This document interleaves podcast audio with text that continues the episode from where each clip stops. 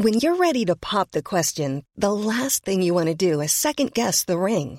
At Bluenile.com, you can design a one of a kind ring with the ease and convenience of shopping online. Choose your diamond and setting. When you find the one, you'll get it delivered right to your door. Go to Bluenile.com and use promo code LISTEN to get $50 off your purchase of $500 or more. That's code LISTEN at Bluenile.com for $50 off your purchase. Bluenile.com code LISTEN. Hey, it's Ryan Reynolds, and I'm here with Keith, co star of my upcoming film, If, only in theaters, May 17th. Do you want to tell people the big news? All right, I'll do it. Sign up now and you'll get unlimited for $15 a month in six months of Paramount Plus Essential Plan on us. Mintmobile.com slash switch. Upfront payment of $45 equivalent to $15 per month. Unlimited over 40 gigabytes per month. Face lower speeds. Videos at 480p. Active Mint customers by 531.24 get six months of Paramount Plus Essential Plan. Auto renews after six months. Offer ends May 31st, 2024. Separate Paramount Plus registration required. Terms and conditions apply if rated PG. Sarah and I have talked many times about our desire to age as gracefully as possible, and skincare is a huge piece of that. I spend a lot of time and money thinking about my skin, and I have added Ritual to my routine, which just gives me a lot of comfort. Ritual is here for us. They have created a wrinkle support skin supplement and conducted clinical studies, so we know it's working. They're taking the guesswork out of skincare. Ritual Hyacera is one of several Ritual products that I love. I take the daily multivitamin, I take a probiotic, and Hyacera is that once daily skincare supplement that is clinically proven to reduce wrinkles and fine lines and increase skin smoothness in 90 days. I recently met a friend for the first time in person as opposed to online. And we were discussing the fact that I am 43, and she said, I cannot believe how young you look. And I thought, thank you, Ritual, for that. Start Hyacera to help minimize wrinkles without compromising on clean science. Hyacera from Ritual is a clinically proven skin supplement you can actually trust. Get 25% off your first month for a limited time at ritual.com slash pantsuit. Start Ritual or add Hyacera to your subscription today. That's ritual.com slash pantsuit for 25% off.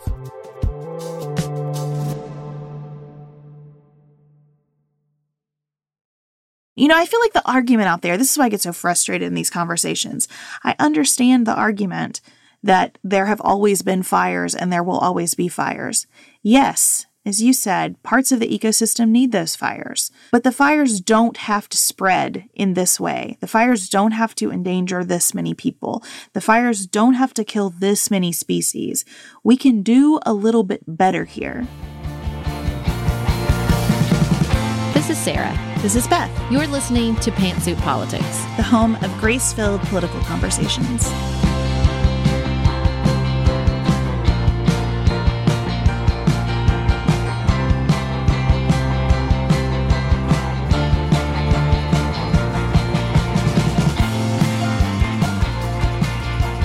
Hello, everyone. Happy Friday, and welcome to another episode of Pantsuit Politics. We are back, still catching up on the news. We're going to tackle the escalation, or as it stands now, de escalation of conflict with Iran. We're going to talk about the wildfires in Australia in greater depth. And Beth has begrudgingly agreed to talk about Harry and Meghan's, dare I say, shocking announcement about their future inside the British royal family. Shocking. Ha! It is shocking. Listen, it's shocking. Okay, that is an that is an accurate description of what happened. Why don't we start in Iran before we move to this breaking news out of the UK? There's been a lot this week since we were last with you. There has been the Iraqi parliament's decision to ask U.S. troops to leave. It was a non binding decision, but it was fairly significant. Our administration's gross display of incompetence in sending what the administration now says was a draft letter to Iraq saying, yes, we do respect your sovereignty and will, in fact, pull our troops out. A draft letter already translated into Arabic. So that's a I'm a little skeptical of that explanation. Not the first draft, I'm betting. And then the attack by Iran on an Iraqi Air Force base. Uh, message from the president on Twitter assuring us that all is well with that. Statements on Twitter from both US and Iraqi officials indicating that everyone feels perhaps like we're even, and so we can maybe stop doing this but not forever because we still really don't like each other. Is that a fair summary? I do think de escalation is accurate. If you are only paying attention to the actions that Iran is claiming, right? So I think that they felt it was necessary to openly take action and claim it, which they did. Which is unusual for Iran. Right, right. And I think they did that. And I think that they did that while having their foreign minister on Twitter and many other places saying, We don't want war, we don't want war, we don't want war. And so there was, you know, an effort to de escalate the forward facing part of this conflict. But I think the back end of this conflict, any forward movement on keeping Iran from getting a nuclear weapon, cyber attacks, any interference in our elections, or proxy battles with militias in Iraq or Syria or Lebanon, I think that has only heightened and become more dangerous and more problematic, and there is even less room for compromise or agreement or mutual understanding.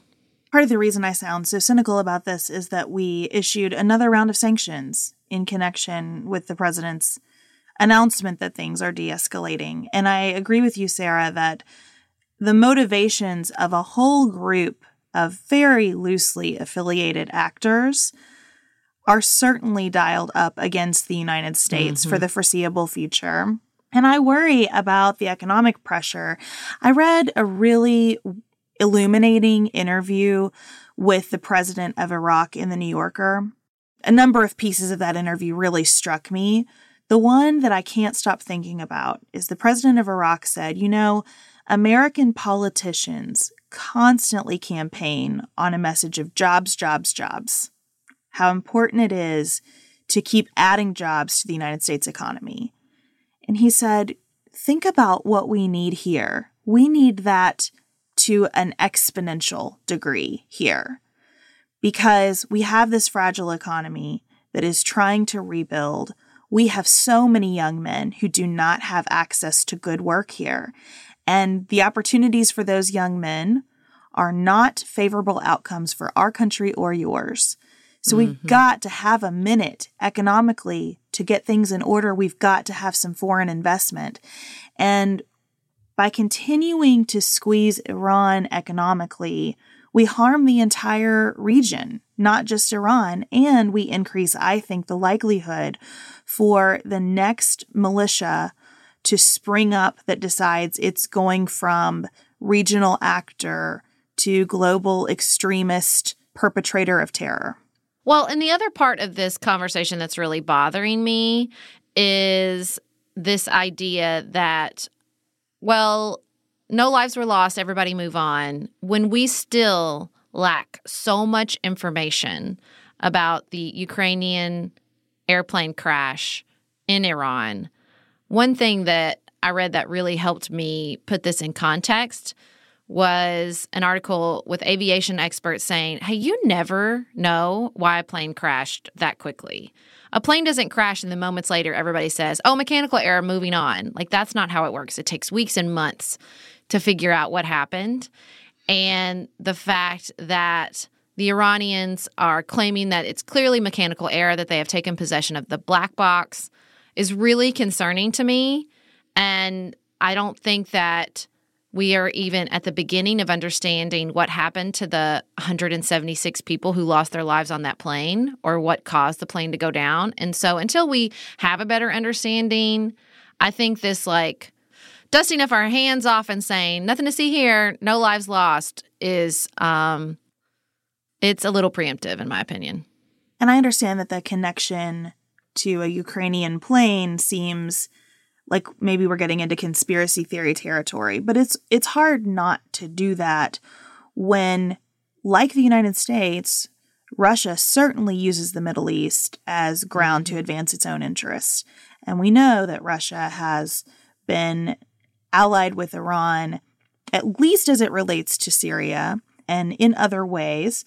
And so for Russia to take advantage of the mess that I think our administration created over the past couple of weeks would make sense. It would follow a playbook. And so it's not as attenuated as maybe it seems. Well, and even if it was an accident, because of heightened awareness and escalation in the region and everybody being a little hair trigger, that still matters. Absolutely. That still should be put in the tally of what this cost us and what this cost the world, and not just sort of filed away as an accident and it doesn't really matter. Um, I still think that is really important.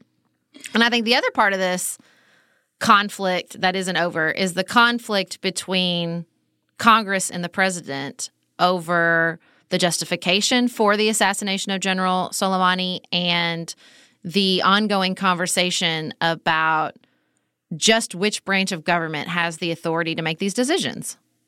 There are reports that the briefing was contentious. Mm-hmm, you have mm-hmm. some of the strongest language that we've heard used to Ever? criticize the administration. yeah. From Republican Senator Mike Lee, who said that this is the worst briefing he's attended in his nine years. I don't know, Sarah. I have such a mixed reaction to that. There is a part of me that just listens to those complaints from Congress and thinks this administration has expressed nothing but contempt for the institution of Congress mm-hmm. since the day that President Trump was sworn in. And so, what do you expect? You know, when you start to cede power and authority, people take more and more and more. And that's what the administration's doing. They're just taking more and more. I saw quotes in the Dispatch, a morning newsletter that I read, about how uh, staffers said that the members of the administration who were there to brief Congress acted like they were doing Congress a favor by being mm-hmm. there and that it was an annoying favor that they really wish that they weren't doing. That attitude is wholly unsurprising if you look at the track record of the last couple of years. Yeah, I definitely understand what you're saying that, you know, and I think we ha- began a part of this conversation on Tuesday, which is if you have a Congress that has acquiesced in the expansion of executive power, what role do they have to play or what justification do they have in trying to take back some of that power? And I think it's complicated. I, I, don't think Congress is ever one body. I mean, I think particularly with the House of Representatives, you have a new Congress, not just a Democratic Congress, but a Democratic Congress composed of many freshman members, many freshman members with intelligence experience, who most likely have a very different view of Congress's role. And, you know, you have a new generation of Congress that grew up under this war authority that's been in place since 2001. They're almost their entire, you know, our entire adult lives looking at this with fresh eyes. And I think we need to give them the benefit of the doubt or the leeway or the freedom to push back and reclaim some of that power for Congress. And then there's also a part of me with regards to people like Rand Paul and Mike Lee, which I think is sort of a different conversation. I believe me, I understand the instinct to say, too little, too late, guys. Give me a break. But I'm really trying to lean into that, you know, the conversation we had on Tuesday and the idea that, you know, we need conservatives and not to shut someone down completely because I think they've been a pro- part of the problem in the past. Um, there was a, actually a really good conversation about this on Friends Like These with Ana Marie Cox. And they were actually talking about Christianity and church, and Bryn recommended it to me. But she had this great conversation about never Trumpers. And like, she was basically like, you know, it's really hard to listen to Bill Kristol and not think about his role in the lead up to the Iraq War and the, his role and all this, the sort of conservative long term conservative intellectuals and in, in some senators as well, and their role in this expansion under Bush and even Obama. Now, all of a sudden, you know, crying out in the face of a problem they helped create. But she was like, I still believe that they have a right to participate in the conversation. I don't want to shut them out completely. I just think we also have to hold them responsible. And I think that's what we have to do with Mike Lee and Rand Paul, you know, and people especially to say, we need your voices. We appreciate you recognizing the problem. We also need you to take responsibility for your role, but we can have them take responsibility without pushing them back into the arms of the Trump administration by shutting them down so hard and so quick that, you know, you kind of take this, well, why even bother approach, right? And I think that's what's really difficult to do. I think I'm looking at this in a little bit different way because I don't disagree with anything that you just said. My problem, and, and maybe this is a little bit of a departure as you're talking about the freshman members of Congress, I think a fundamental source of the difficulty in Congress exerting its role is that it has allowed itself to be animated by individual personalities instead of by collective mm. action. And this administration has talked to the American people consistently about Congress as who's with us and against us on an individual basis. And when someone like Jeff Flake, before his retirement, would make a speech criticizing the administration, Instead of talking about what are the problems here, the administration just turns its ire to Jeff Flake as an individual, mm-hmm, and Jeff Flake mm-hmm. as an mm-hmm. individual retires, and on we go to the next dust up. And for me, I care a lot that we have the information that this briefing was inadequate. And I thank Senator Lee for that. And I also recognize that until you have Congress as a body willing to act to exert its power collectively, regardless of who is in the majority in that power. But mm-hmm. where Congress says, we care about our power over declaring war. We care about our power to issue subpoenas and have them complied with in connection with our constitutional oversight role. We care about the administration trying through executive branch rulemaking to undo statutes that Congress has written. We care about all of these things enough to sometimes come to a conclusion that maybe doesn't align with our party platforms because the mm. power of Congress as a collective body matters. It's just hard for me to feel super optimistic because I see this as such a large issue that has been laying dormant for so long. Well, speaking of collective action, it looks like Nancy Pelosi is getting very close to sending the articles of impeachment to the Senate, which will trigger the Senate trial. There's been a lot of discussion this week about the rules for that trial, and we wanted to give you a heads up that we will be discussing Senate impeachment rules in detail on Tuesday's episode. So look forward to that. Listen, here's the thing I've been thinking a lot about this, and I don't want to make this about Harry and Meghan and just their individual, like a celebrity gossip thing. I know you're not into that, and I don't really think that's why this is important. But I do think, for better or for worse, the British royal family is of economic importance to Britain, of cultural importance to Britain.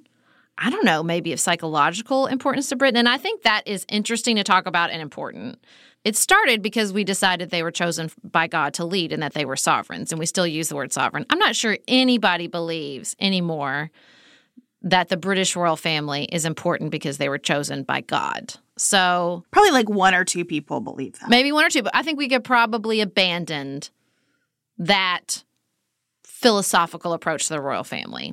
I'm, I'm interested in hearing your perspective on the importance of a figurehead a person who, as the Queen has, I think, and arguably done, particularly over the 20th century, offered stability and sort of a, a foundation, a person who is a, above politics, who is a a vessel or a channel for um, national identity and patriotism and all of these things that I do arguably think are important for a nation. And, you know, particularly as one of the longest serving British monarchs, as one of the last surviving monarchies generally.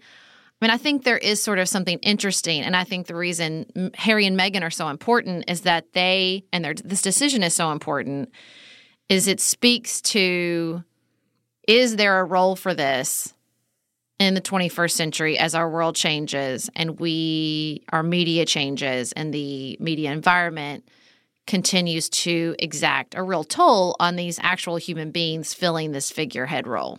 It all makes me think of that extraordinary quote from Zora Neale Hurston that there are years that ask questions and years that answer. And for the UK and arguably for the globe, we're just in a question asking time because the figurehead being challenged in this way in the same month that the UK is scheduled to crash out of the mm-hmm. European Union, I think is pretty significant. I think every country has its version of those symbols that are supposed to be above politics. And I think that that notion is getting challenged that anything actually floats above politics is hard to swallow at this moment in history. That fiction that things float above politics depends on the marginalization of a lot of people. And certainly mm. that's part of the story of the British Empire and, and the UK as it exists today. I think the same can be said of the way that we use the US flag and the bald eagle and some of our symbols that are supposed to float above politics and be unifiers of American identity. There are wonderful things about that. There are, there are deep, ugly things that are covered up by that as well. And so I have no conclusions about what the overall impact of this sort of fracture in the royal family portends, but I, I think it is consistent with the way lots of institutions are showing themselves to be dated and perhaps incapable of holding all of the stuff that countries are trying to work through internationally and domestically here in 2020. I mean, I think it's just, it's so complicated because I do think psychologically, culturally, nationally, both in the United States, around the world, every country, there is a real hunger for something someone, a place that is not political. I think it is a, an asset to the British people that they can have some sort of ritualism or importance placed on ribbon cuttings and charity work and citizens that are contributing of their time, that the royal family can show up and do that and it's like, oh, see, this is important to all of us. And we don't have to get into a fight about Donald Trump throwing paper towels or, you know, Barack Obama's, poli- like, you know what I mean? Like that there is someone, like the first lady used to could do that to a certain extent. You can't even have that anymore. That there is that there is a way to say, hey, look, isn't this a beautiful thing that's happening in our country? Or aren't these citizens doing good work? Or isn't this important to everyone? And I think that, you know, that costs money and they should be compensated and they see that as a duty and a responsibility. And you know it's this real especially economically it's this really weird weird mix with the royal family. They get a sovereign grant from the government but that money comes from their property but their property comes from this historical taking. sovereignty taking that from history on down because they were, you know, it's just, it's this really, really complicated mix. And at the same time, they bring in a lot of money. I mean, estimates into the billions of tourism dollars that the royal family brings in by participating in British culture in this way. When I heard this news about Meghan and Harry, I kept thinking about a conversation with Jared Byas that we had at Evolving Faith. Y'all probably know him from Bible for Normal People, but he also does consulting for family businesses, which I find fascinating. There's a lot of family businesses in Paducah. And, you know, how unlikely it is. Let's like, what did he say? Like 30% or less actually make it to second or third generations. And at this point, I think the royal family to a certain extent really is a family business. And I see so many strains of, I don't want to take this money because it means you can control me. You know, if they, if Harry and Meghan maintain their senior royal family position, which they are publicly saying they would like to give up, you know, they get a lot of money. There's no doubt about that. But they also lack total control over their lives and they can't earn their own money. You're not allowed to do that.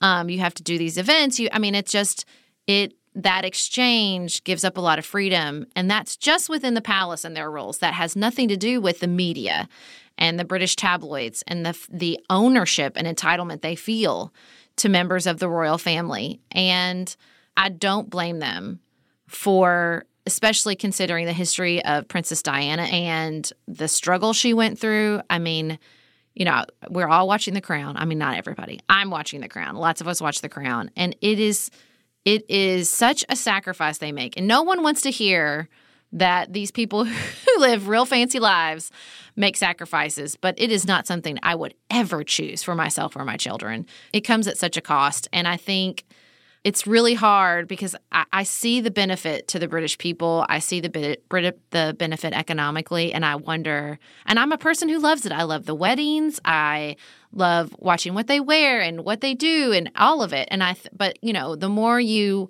watch it over generations, and the more you learn about it, the history of it, I just want to be like, hey, y'all, it's not worth it. Like, get out. It's fine. William, Louis, Charlotte Kate, Charles, all of them. Just get on out, y'all. Like, it's kind of how I feel about fame in general. And I think about this with Amy Winehouse and Whitney Houston a lot and artists I've loved that it just exacted such a toll. And I think there's it's just human beings at the end of the day. And if it comes at too high of a price and it comes at too high of a price, it's not worth it for the rest of us.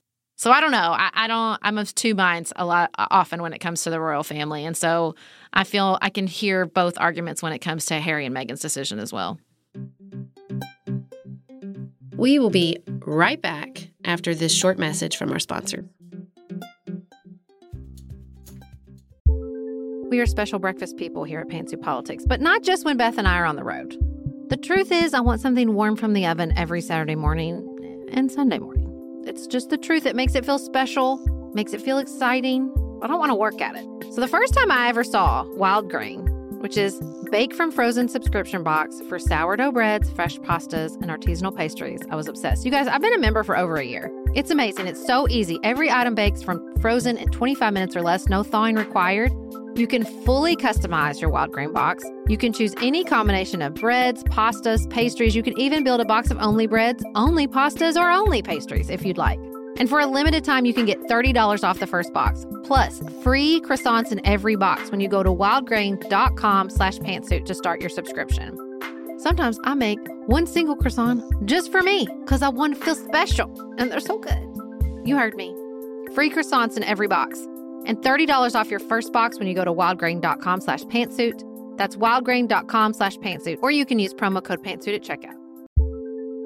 Looking for the perfect gift to celebrate the moms in your life? Aura frames are beautiful, Wi Fi connected digital picture frames that allow you to share and display unlimited photos. It's super easy to upload and share photos via the Aura app, and if you're giving an Aura as a gift, you can even personalize the frame with preloaded photos and memories. You guys, I love my Aura frames. I have one in my office. I have one in my kitchen. I have given one as a housewarming gift. I have given one as Mother's Day, Father's Day. They are the most amazing gifts because this app is a game changer, in my personal opinion, in digital frames. It makes it so, so easy to get the pictures on there and even videos. It plays like you're in Harry Potter, you guys. It is the best. I love mine so much.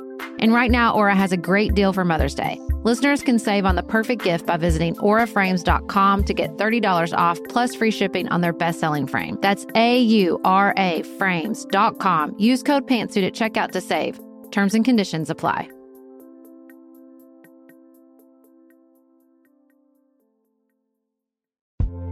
This show is sponsored by BetterHelp. Can I get something off my chest?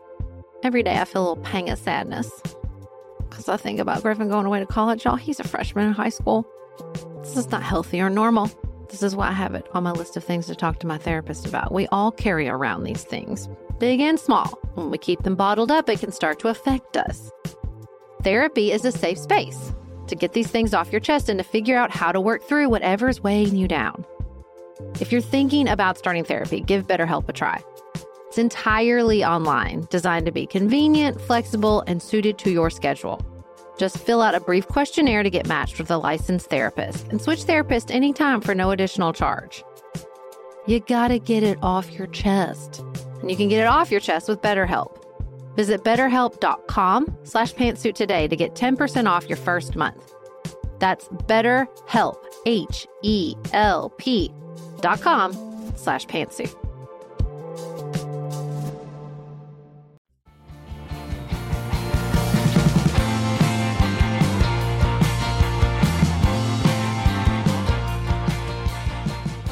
Since September, wildfires have been blazing in Australia, and we thought today we would take some time to talk about how these things started, what's really going on, and what the impact has been, along with how do we react from a policy standpoint to an event like this. So at this point, as of early January, we are talking about 12 million acres burned in the Australian fires. Y'all, this is more than the California wildfire, the Amazon wildfire, and the Siberian wildfires combined. This is a massive event in this country. And we're using event because it's kind of coalesced in that way. But these were a bunch of different fires caused by a bunch mm-hmm. of different things. Some were started by lightning, some were started by people. There is arson involved in some of the fires.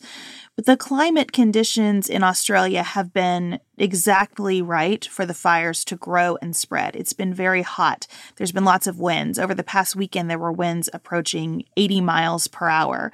And so the conditions in Australia have been just perfect to drive the intensity of these fires, the spreading of these fires, and the areas that they're impacting. Because Australia is facing severe drought. It's their summer season. You have geography playing a factor depending on the area in which the wildfires are taking place. And this has resulted in thousands of evacuations. The reports say that uh, 25 people have died this summer alone and that 2,000 homes have been destroyed. It doesn't just affect the areas where the wildfires are, but that the smoke affects everyone in Australia. Right now, breathing the air in Sydney is now as bad as smoking 37 cigarettes. I was really startled by this report from the Red Cross that in some areas the bushfires are creating their own weather systems. Mm-hmm. The quote is they're generating pyrocumulonimbus clouds, trapping heat and generating strong wind and lightning strikes, in turn sparking further fires. And the smoke is also making its way around the, the globe. There has been smoke from these fires over parts of South America wildfires are normal in some parts of Australia, but what you're seeing this time is regions that are affected that have no recent history of brush fires that aren't prepared to deal with this type of natural disaster. And of course, you also see terrible impacts on the wildlife in Australia, which really has one of the globe's most interesting and unique ecosystems. Some estimates put at least half a billion animals and closer to maybe 1 billion animals that have been at, impacted. You have billions of dead, and that includes, you know, everyone's favorite Australian animals, the koalas and kangaroos. That's not counting insects and frogs, where the number is most likely much, much higher. A few species are facing total extinction because of fires the Corroboree frog, the mountain pygmy possum, the glossy black cockatoo. There are animals that are really important to the ecosystem overall. All animals are important to the ecosystem, but I was interested in reading about the potoroo, a rat kangaroo, important to keeping forest soil healthy. And as the potoroo is threatened, there are plant species that won't be able to regenerate, and that harms the animals that feed on those plants. And it's just, to me, a really uh, concrete example of how all aspects of ecosystems are dependent on one another. So you start to threaten one piece, and the consequences spiral rapidly. So, as this crisis has spiraled, you are seeing a lot of dissatisfaction, anger, arguably fury, at the way this is being handled by the Australian government and specifically the Prime Minister Scott Morrison. The Prime Minister is very uninterested in talking about climate Whew. change as related to what's going on. He is focused economically in a way that is, I, I think, very short sighted. Australia is the second biggest exporter of coal globally and the second largest carbon emitter per capita behind the United States. And the Prime Minister is focused on increasing Australia's position as the world's largest exporter of liquefied natural gas. He does not want to put time, energy, and money into measures that would undermine the short term health of the economy, which just seems so short sighted to me when certainly the evacuation of this many people, the destruction of this many homes, this kind of damage to the animal population also has significant short term economic facets. Mm-hmm. Well, he had this sort of infamous speech before Parliament where he took a big lump of coal and was like, there's nothing to be afraid of, and sort of painted people who are concerned with climate change as very apocalyptic and overreacting. And I think it's not just that he is so defensive about any discussion of climate change, but that he was so dismissive and underreacting to the the crisis on the most sort of basic management level. Infamously, lots of infamous events when you come to talk begin talking about the prime minister. He was on vacation in Hawaii at the end of December while many of these wildfires were raging. So you have these awful images of people's homes burning and people on beaches trying to be evacuated. And meanwhile, he's in Hawaii like sporting a shirt and looking like he's having a grand time. So he comes back from his vacation early. He's resisting the idea of paying volunteer firefighters and then two of them are killed. He shifts on that. He's saying that basically it's the individual state's responsibility to fight the fires. Then he reverses and now he's calling in the military. And, you know, he has created a new national brush fire recovery agency and he's trying to fund these now. But, you know, a lot of what you read is that he, he started in tourism and he's sort of this shallow PR guy. And if that's true and that's his history, he's really bad at it because the PR of these positions of him like putting out this video of all the great things he's doing to help the wildfires. I mean, it just, he is tone deaf left, right, and center, from what I can tell. It certainly seems that way. Although it is hard sitting here in the United States mm-hmm. to cast too many aspersions on Word. climate leadership. You know, as all of this is happening, we have a report from the New York Times that the White House is introducing changes to our National Environmental Policy Act, trying to ease the approval of pipelines and other major energy and infrastructure projects without environmental review. And so, what they're trying to do through rulemaking, so not asking Congress to do this, but just saying, well, like, let's use our agencies to change the meaning of a statute enacted by Congress. They're trying to create a new category of non major federal actions that would be allowed to move forward without any environmental assessment. Mm. But there's not a definition of what non major means. There's not a dollar threshold or a geographic threshold. And so experts say you could almost shove anything into non major. The new rules would also say that agencies no longer have to consider the cumulative consequences of new infrastructure. Courts have interpreted that cumulative consequences requirement in the statute as requiring consideration of greenhouse gas emissions and rising sea levels. And so this really is the administration giving permission to agencies as they approach new projects not to think about climate change.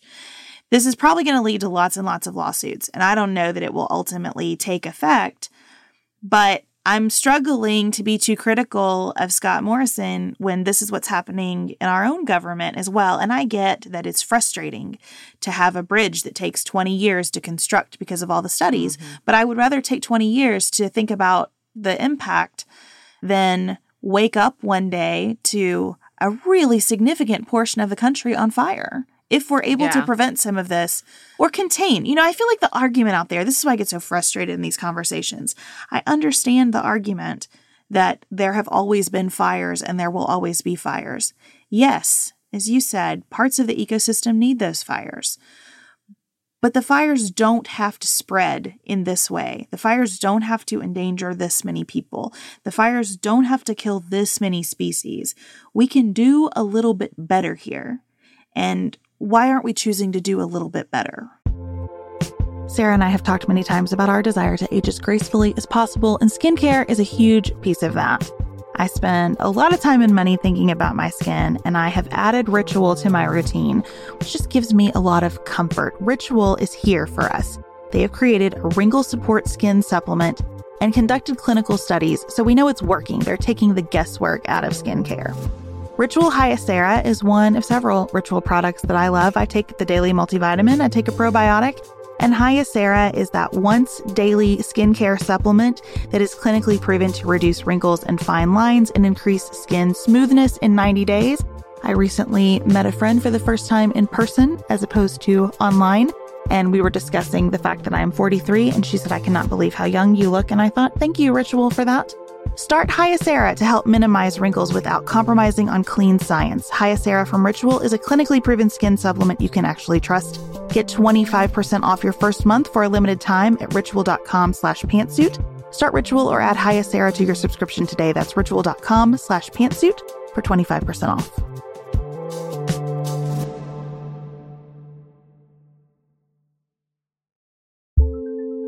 Do you want a bra that's sexy or a bra that's comfortable? Thanks to ThirdLove, you can have both. ThirdLove was started to take all the frustration, ick, and ugh out of bra shopping. That's why they make solutions for every bra problem, aka problems. Their bras make it easy to bring back perkiness you haven't seen since high school, get smoothing you know where, and have straps that actually stay put. Designed at their headquarters in San Francisco and made from premium materials, they put every style through hours of wear testing on real women, including themselves, before it's given the stamp of boob approval. Comfort and support are guaranteed. Plus, whether you're a double A cup or an H cup, their virtual fitting room will help you find your perfect fit fast. And they've even invented half cups. No more feeling stuck between two cup sizes that don't fit right. It's time to get your problems solved. Visit thirdlove.com and get 15% off your order with code podcast15.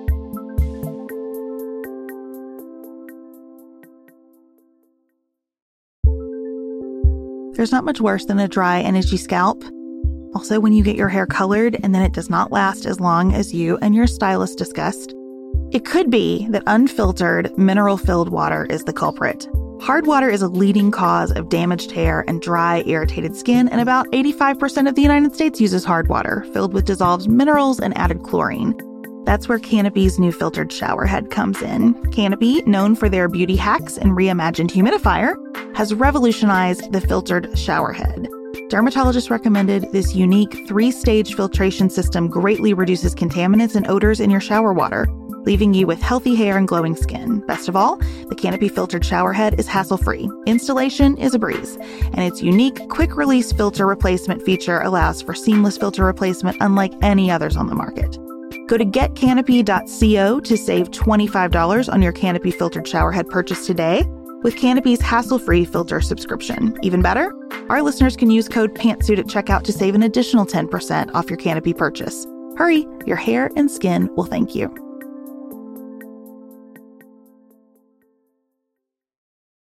It seems like Australia is just a seems like Australia is like this distillation of what's happening in the United States, right? Because you have a right wing leader who wants to focus on short term economics, the, the transactional nature of short term economic growth, and ignore the long term consequences of climate change. You have parts of the population, bigger and bigger parts of the population waking up to the impact of climate change through the lens of natural disaster. I saw this poll. It said, with regards to Australians' attitudes towards climate change, it said in 2006, a national poll found that 68%, it's pretty high, of Australians agreed that global warming is a serious and pressing problem that should be tackled even if it involves significant cost. By 2011, that had dropped dropped to 41%, but was steadily rising again to 59% in 2018.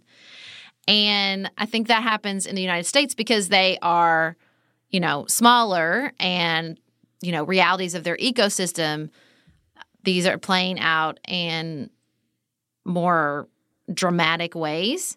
You're seeing this sort of conversation accelerated in interesting ways that I think the world should pay attention to because all of the themes that you see and what's happening to Australia are true for the United States. They're true for lots of parts of the world. You know, how far are we going to let this get? How much is it going to cost? What does it mean for our short term economic future, for our long term economic future? What does it mean for um, the sustainability of our planet?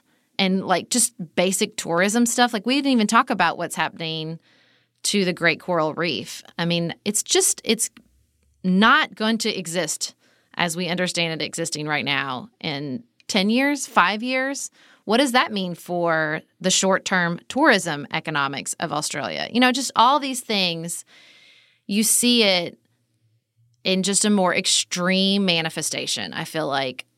And we should all be paying attention. And what I desperately hope is that the people of Australia lead us, right? They show us a solution, they show us a way forward from what is a real trauma that they're experiencing right now. And there will be mental health dimensions of that trauma. Another mm-hmm. aspect of this that we haven't talked about. But this will reverberate in Australia for generations. And there's no sign of it stopping. There are predictions that these fires are going to start to consolidate into one sort of mega blaze. We, we just don't know where this is going. I agree with you that I hope we can learn from what's going on in Australia and apply it to other situations. I think this connects. Just uh, don't fall out of your chair. I'm going to go back to Harry and Meghan for a second. Ah, I'm so excited. I said in response to your question about figureheads that I agree that there's value in having things that don't seem explicitly political, and there's also harm in trying to say that anyone, anything is free of politics. I feel the same way about economics. There is harm in being mm. convinced that what is good economically is inconsistent with what's good for the planet. We've allowed this idea of what's healthy to the economy to become defined really narrowly. Not only in terms of timing, but also in terms of what counts. And that's a conversation that's playing out in the United States primarily about wealth inequality. But I think it's so relevant to the climate change discussion. When we think about what the economy looks like, we have to think about what it looks like for all people. And certainly, people with fewer resources are at much greater risk of enduring the brunt mm-hmm. of um, natural disasters and other issues associated with climate and weather. Our capacity to continue to produce is jeopardized, as you mentioned, tourism. So we just need to take a more expansive view of what we're talking about when we assess the economic impact and assess the investments that we're being required to make and how they might pay off in the future uh, than I think we've traditionally been taking. Well, thank you for always joining us for these expansive conversations about climate change and foreign policy and economics, and of course, the British royal family. We'll be back in your ears on Tuesday. Until then, keep it nuanced, y'all.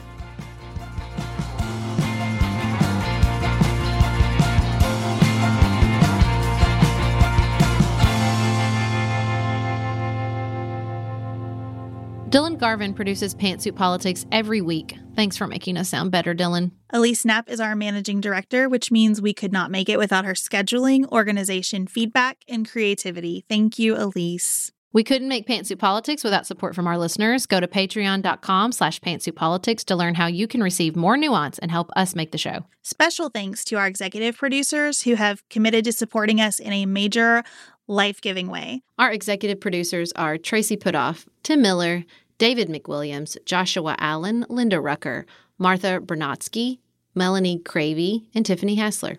Our theme music is composed and performed by Dante Lima. The music under our ads is composed and performed by Dylan Garvin. Learn more about our lives, live events that we're involved in, and what we're reading each week by signing up for our weekly newsletter at pantsuitpoliticsshow.com. And connect with members of the Pantsuit Politics community by following us on Instagram, Facebook, and Twitter.